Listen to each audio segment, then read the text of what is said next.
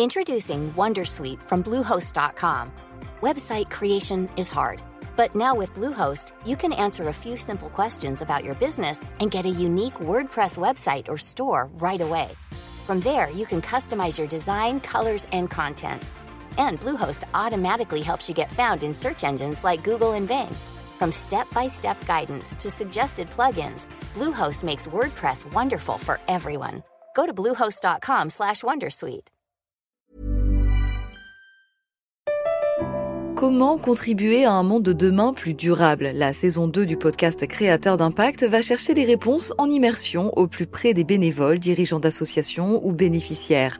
Des histoires inspirantes et émouvantes sur les motivations de ces aventuriers de l'humain qui s'engagent dans la construction de la société de demain. Generali, sponsor de votre épisode La Story, vous propose de découvrir Créateur d'Impact, le podcast disponible sur toutes les plateformes d'écoute. Éducation, santé, environnement. Ça fait dix ans qu'U B S, le sponsor de cet épisode de La Story, s'engage dans les investissements responsables. Alors quand j'entends dire qu'il y aura un avant et un après covid dix-neuf, je sais déjà que pour U B S, l'après se fera comme avant, en faveur de la société. C'est aussi pour ça que j'ai choisi d'y placer mon argent.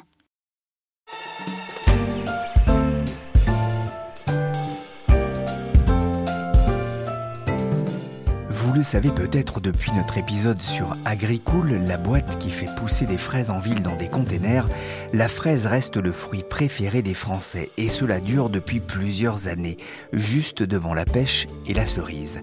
La pomme ne se classe qu'en sixième position selon un diagramme réalisé fin deux mille dix-huit par Statista Research.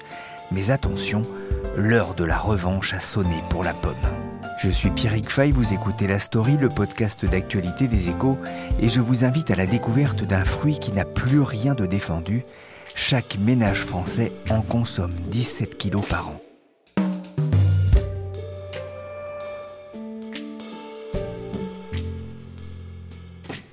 En cinquante ans, la production mondiale de pommes a quadruplé à quatre-vingts millions de tonnes, avec l'Asie qui s'est mise à apprécier ce fruit. En effet, quand un pays émerge, il mange des pommes, expliquait récemment la géographe Sylvie Brunel dans son ouvrage « Croquer la pomme ». On a tous des souvenirs avec la pomme et je vous passe bien sûr Adam, Ève et le serpent qui les a incités à croquer le fruit défendu ou Guillaume Tell qui, comme le rappelait le regretté Gotlib, aurait moins épaté la galerie si son fils avait eu une citrouille sur la tête au lieu d'une pomme. Moi, c'est d'abord cette chanson dans La Belle Hélène d'Offenbach. Au ciel, l'homme à la pomme, l'homme à la pomme. Comment oublier aussi le célèbre sketch des Guignols sur l'effet pommier qui avait profité à Jacques Chirac contre Édouard Balladur au premier tour de la présidentielle en quatre-vingt-quinze. Compagnons, mangez des pommes ! Monsieur Chirac, s'il vous plaît, je vous en prie, ce n'est pas un meeting, s'il vous plaît. Oui, oui, mais putain, j'ai une patate en ce moment, moi. Je les bouffais tous, j'ai la niaque, inouïe. Jacques Chirac, qui était allé jusqu'à mettre un pommier sur la couverture de son livre « La France pour tous », comme il l'avait expliqué dans une interview avec Alain Duhamel. Euh, sur votre livre, là, il y a un, un pommier. C'est pas évident, c'est votre contribution à l'écologie ou c'est un, une œuvre, euh, une imagination, une intuition artistique ? Qu'est-ce que c'est ? C'est d'abord parce que j'aime beaucoup les pommes, je suis un mangeur de pommes. Et, et ensuite, j'ai trouvé que c'était joli. Voilà. Pour d'autres, ce sera cette célèbre comptine anglaise. An apple a day keeps the doctor away.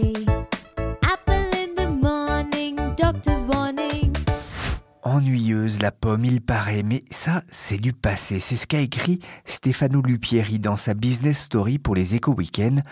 En fait, je devrais dire plutôt les pommes, car Stefano, la Golden et la Granny Smith ne sont plus seules. Effectivement, ça n'a échappé à personne. Depuis quelques années, les étals des magasins se sont enrichis de nouvelles variétés portant des noms pittoresques comme la Pink Lady, qui est sans doute la plus fameuse, mais aussi d'autres moins connues par les non-amateurs comme la Choupette, la Robinette, la Juliette, l'Opale, la Joya, l'Envie. Une enseigne comme Carrefour référence aujourd'hui pas moins d'une trentaine de variétés. Mais en tout, les distributeurs ont le choix sur près d'une centaine.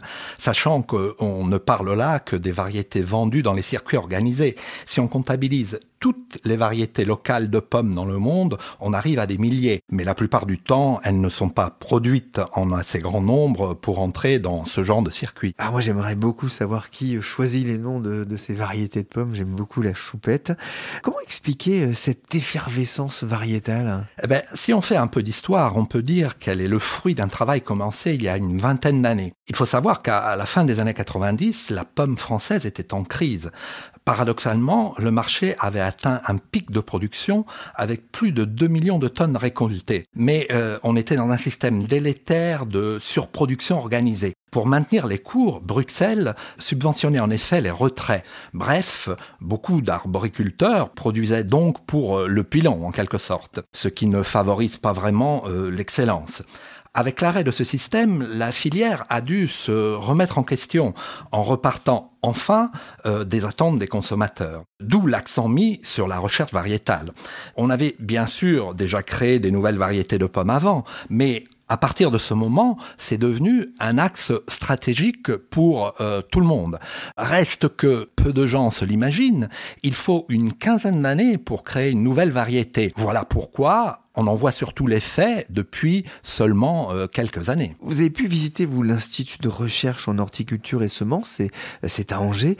Comment est-ce qu'on fait des croisements de pommiers ? Alors, ce laboratoire de l'Inra est effectivement un peu le temple de la recherche tricolore dans ce domaine. Il possède une collection à ciel ouvert de près de deux mille cinq cents variétés, à partir desquelles sont, sont faits effectivement les croisements.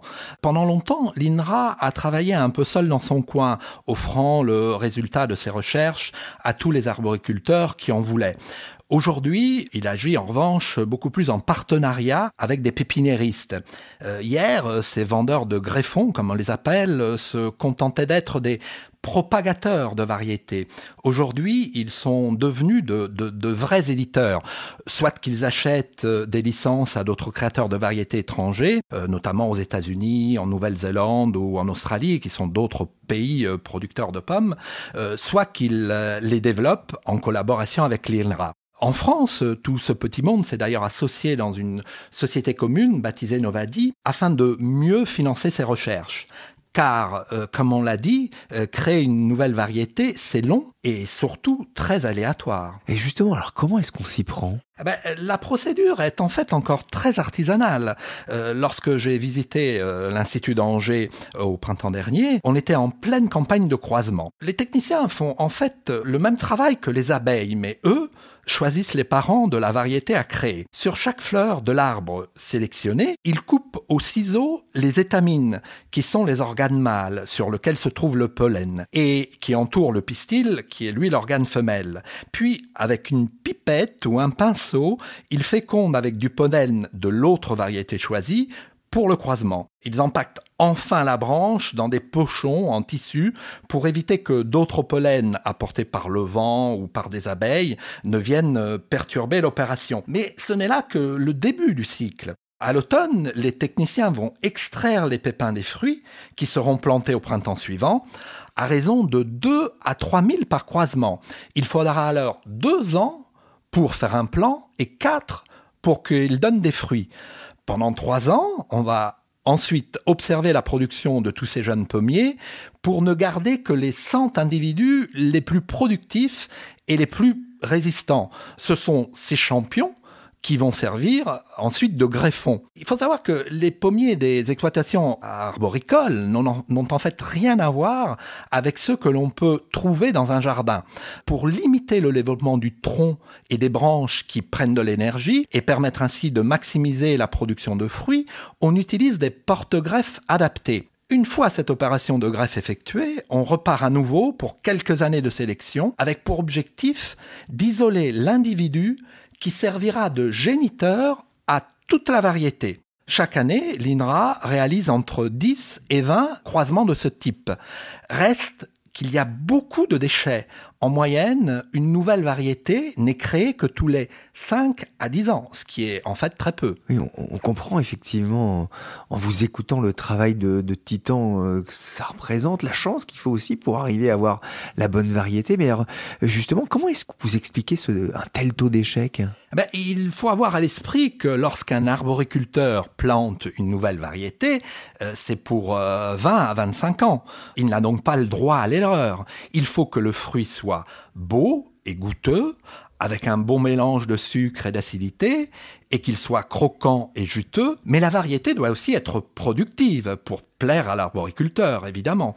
Depuis quelques années, elle doit également présenter une nouvelle qualité, la résistance aux maladies. C'est aujourd'hui l'un des axes prioritaires euh, de recherche, notamment de l'I N R A. Euh, les arboriculteurs ont en effet été beaucoup pris à partie ces dernières années, en particulier par Greenpeace, pour leur recours trop systématique aux pesticides. Créée par l'I N R A, l'Ariane a été l'une des premières variétés dites naturellement résistantes à la tavelure, qui est l'une des maladies les plus courantes de la pomme. Depuis, d'autres variétés comme la Juliette, la Story, la Gold Roche, la Crimson Crips affichent les mêmes caractéristiques et se sont donc développées, ce qui leur permet d'être cultivées plus facilement en agriculture biologique, qui est l'un des segments en développement les plus forts dans la pomme. Alors la Story, j'aime beaucoup, moi c'est un bon nom ça, la, la Story. Vous l'avez goûté ou pas ? euh, Moi je préfère la Juliette, mais oui je l'ai goûté. Après, euh, les, les qualités organoleptiques d'une pomme sont sa jutosité, comme on dit, son rapport entre sucre et acidité. C'est à chacun un petit peu de se faire son opinion là-dessus, mais la variété est aujourd'hui euh, beaucoup plus importante qu'elle ne l'était hier. Justement, quelles sont les, les variétés de pommes les plus cultivées en France ? Alors, la Golden et la Gala restent en tête. Leur réussite est due en particulier à leur très bon rendement, mais elles sont en baisse. Euh, le grand succès de ces dernières années, c'est incontestablement la Pink Lady, qui a réussi à se hisser en très peu de temps à la troisième place des pommes les plus consommées, devant la Granny Smith. Après, il y a énormément de variétés qui se partagent des petits bouts de marché. Et c'est un problème, car euh, dans les enseignes qui n'ont pas des kilomètres de rayons à offrir, il y a désormais de plus en plus de déréférencement, ce qui ne facilite pas du coup le travail des arboriculteurs, qui ne savent plus très bien quelle espèce planter. Grâce à ce travail quand même, est-ce que euh, la pomme a, a réussi à changer son image en France, hein ? Là encore, historiquement, le succès de la pomme, qui est, il faut le savoir, le troisième fruit le plus consommé dans le monde après la banane et les agrumes, provient non seulement de ses bienfaits pour la santé, reconnus par tout le monde, mais aussi du fait que ses qualités de conservation lui ont permis d'être consommée pendant toute l'année. Reste que notre pomme souffrait de son côté tristounet, on l'a dit. Si sa consommation dans le monde se développe, dans les pays matures comme la France, elle est en revanche en baisse. Il fallait donc que la filière réagisse. Cet effort sans précédent de création variétale était indispensable pour booster son image et surtout associer davantage sa consommation à la notion de plaisir. Le virage est en cours et donc bien engagé. Il faut savoir que le travail de création variétale n'est pas fini, il se poursuit. On devrait d'ailleurs découvrir cet automne en France une nouvelle variété de pommes baptisée Kissabelle, qui a la particularité d'avoir la chair rouge.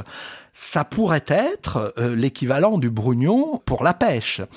On le voit donc, bien que concurrencé par les fruits exotiques ou les fruits rouges qui sont de plus en plus appréciés par le consommateur, voire par les mandarines ou le raisin qui allongent leur cycle de production, la pomme est loin d'avoir dit son dernier mot. Merci Stefano. Si vous avez raté sa business story savoureuse dans les Échos Week-end, il n'est pas trop tard pour la retrouver sur le site internet des Échos.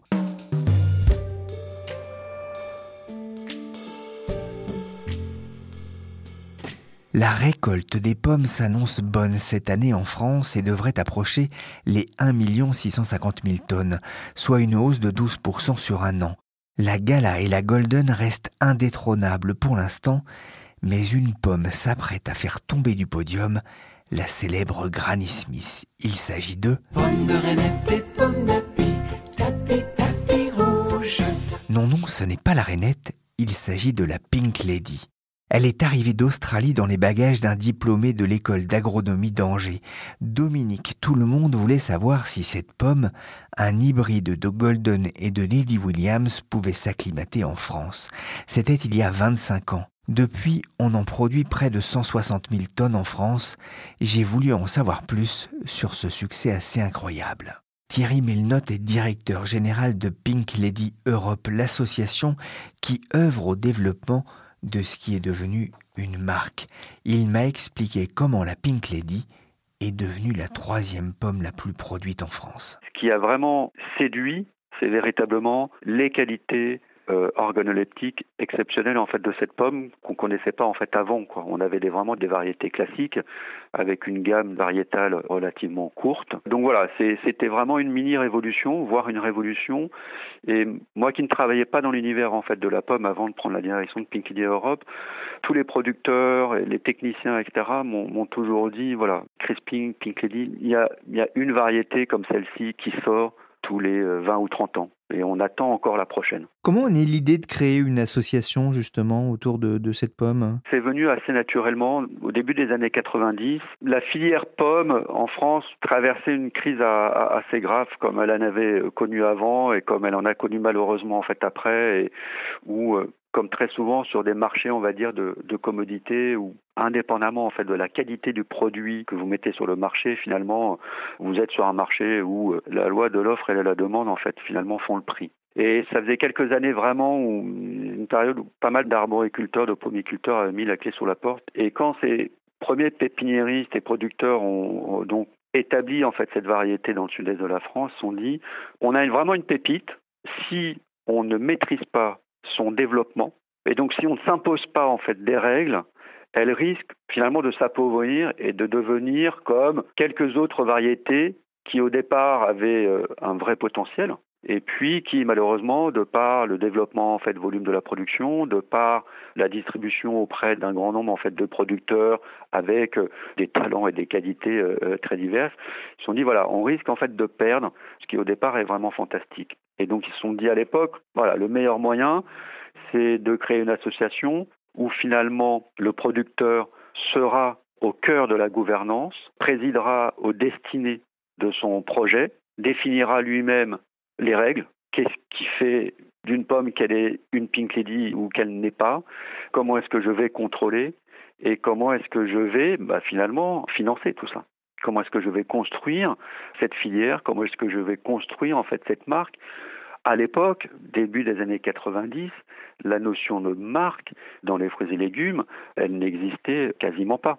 Et quand je dis euh, marque, dans l'esprit en fait du producteur, à l'époque, et c'est toujours le cas, c'est comment je peux faire de ma marque un label de qualité. Voilà. Et donc, il fallait financer tout ça avec de l'argent donc collectif.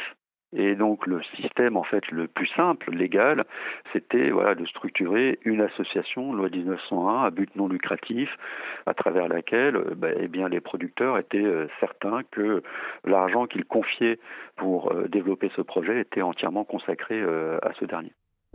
Pink Lady, un plaisir, une saveur, une pomme. Pink Lady, tellement plus qu'une pomme. Pom, pom.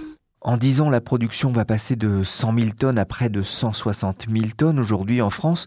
Le secret, c'était aussi de lancer dès deux mille un la publicité qu'on, qu'on vient d'entendre pour la Pink Lady. Depuis le début des années quatre-vingt-dix, et ça s'est poursuivi malheureusement en fait depuis, vous êtes quand même en fait sur des marchés de consommation de fruits et légumes globalement en fait à la baisse hein, sur l'ensemble des pays européens. Voilà. Il a fallu trouver les moyens eh ben, de se faire connaître et puis de faire connaître surtout le produit, mais au-delà, le modèle en fait, qui était vraiment unique derrière en fait, cette marque-là. Finalement, quand vous réfléchissez bien, euh, vous êtes une pomme. Dans quatre-vingt-dix pour cent des cas, vous êtes consommé en fait, en dessert. Et eh ben finalement, Vos concurrents, alors bien évidemment, ce sont les autres fruits, mais c'est devenu aussi et surtout au fil des années, eh bien, les compotes, les desserts lactés, les crèmes au chocolat, et j'en passe des meilleurs. Et donc, euh, bah, finalement, si vous voulez stopper l'hémorragie et euh, non seulement fidéliser des consommateurs, mais en plus en recruter de nouveaux, bah, vous êtes un peu obligé en fait d'utiliser les mêmes arbres que tout le monde. Mais c'est vrai que il fallait oser investir de, de l'argent, de la propre poche en fait des producteurs dans un concept de, de marque, et voilà, ça a été un pari gagnant. Après, c'est toujours facile en fait de dire ça maintenant. Globalement, le budget de promotion, communication, c'est à peu près huit pour cent en fait du chiffre d'affaires. Donc on va dire qu'on est un peu en dessous. Si vous prenez les grands standards pour ce type de ratio dans l'industrie agroalimentaire, on va dire qu'on est en règle générale aux alentours des dix à douze pour cent. Donc on est un peu en dessous d'une manière générale en fait du, du reste en fait de l'industrie agroalimentaire, mais qui dégagent en fait des marges nettement supérieures en fait à nous, et donc qui probablement en fait peuvent se le permettre. Alors la pomme fait l'objet d'une concurrence forte dans les pays matures comme la France. Les consommateurs sont de plus en plus sensibles au thème de la sécurité alimentaire et notamment les pesticides.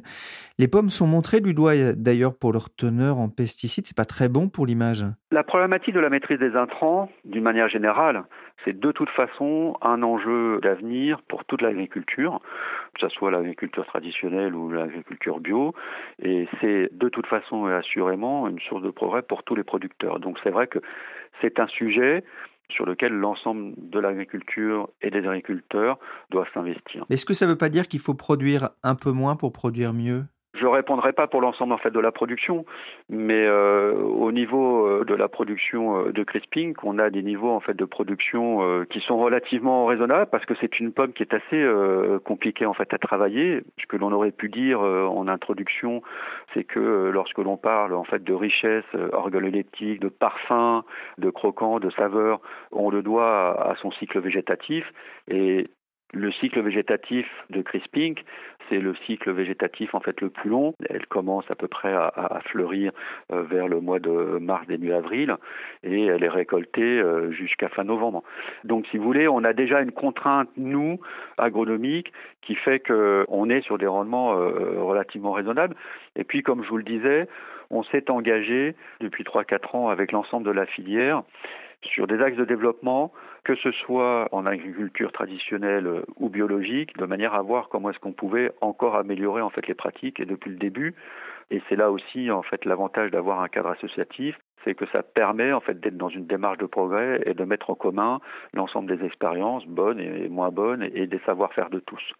Dans ce cadre-là, cent pour cent de nos producteurs sont certifiés Global Gap ou ont une certification de type production fruitière intégrée ou agrios ou verger éco-responsable, par exemple, en France. Donc, ils sont des démarches qui les encouragent, qui les incitent à étudier, à intégrer des méthodes alternatives.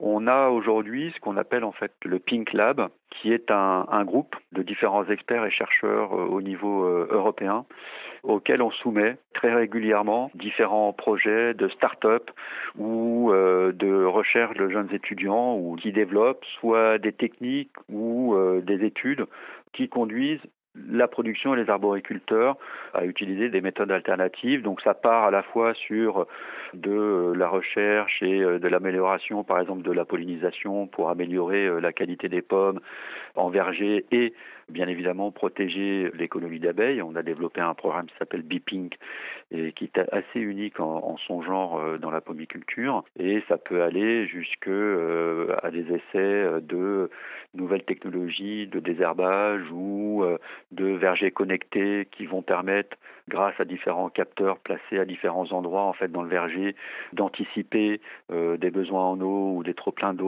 ou euh, des carences alimentaires, et cetera. Donc voilà, il y a énormément de choses qui se passent en fait au- aujourd'hui, et tout ça contribuera à progresser dans la défense et dans la sauvegarde de la biodiversité, tout en sauvegardant la pérennité économique des productions et de nos producteurs en France et en Europe.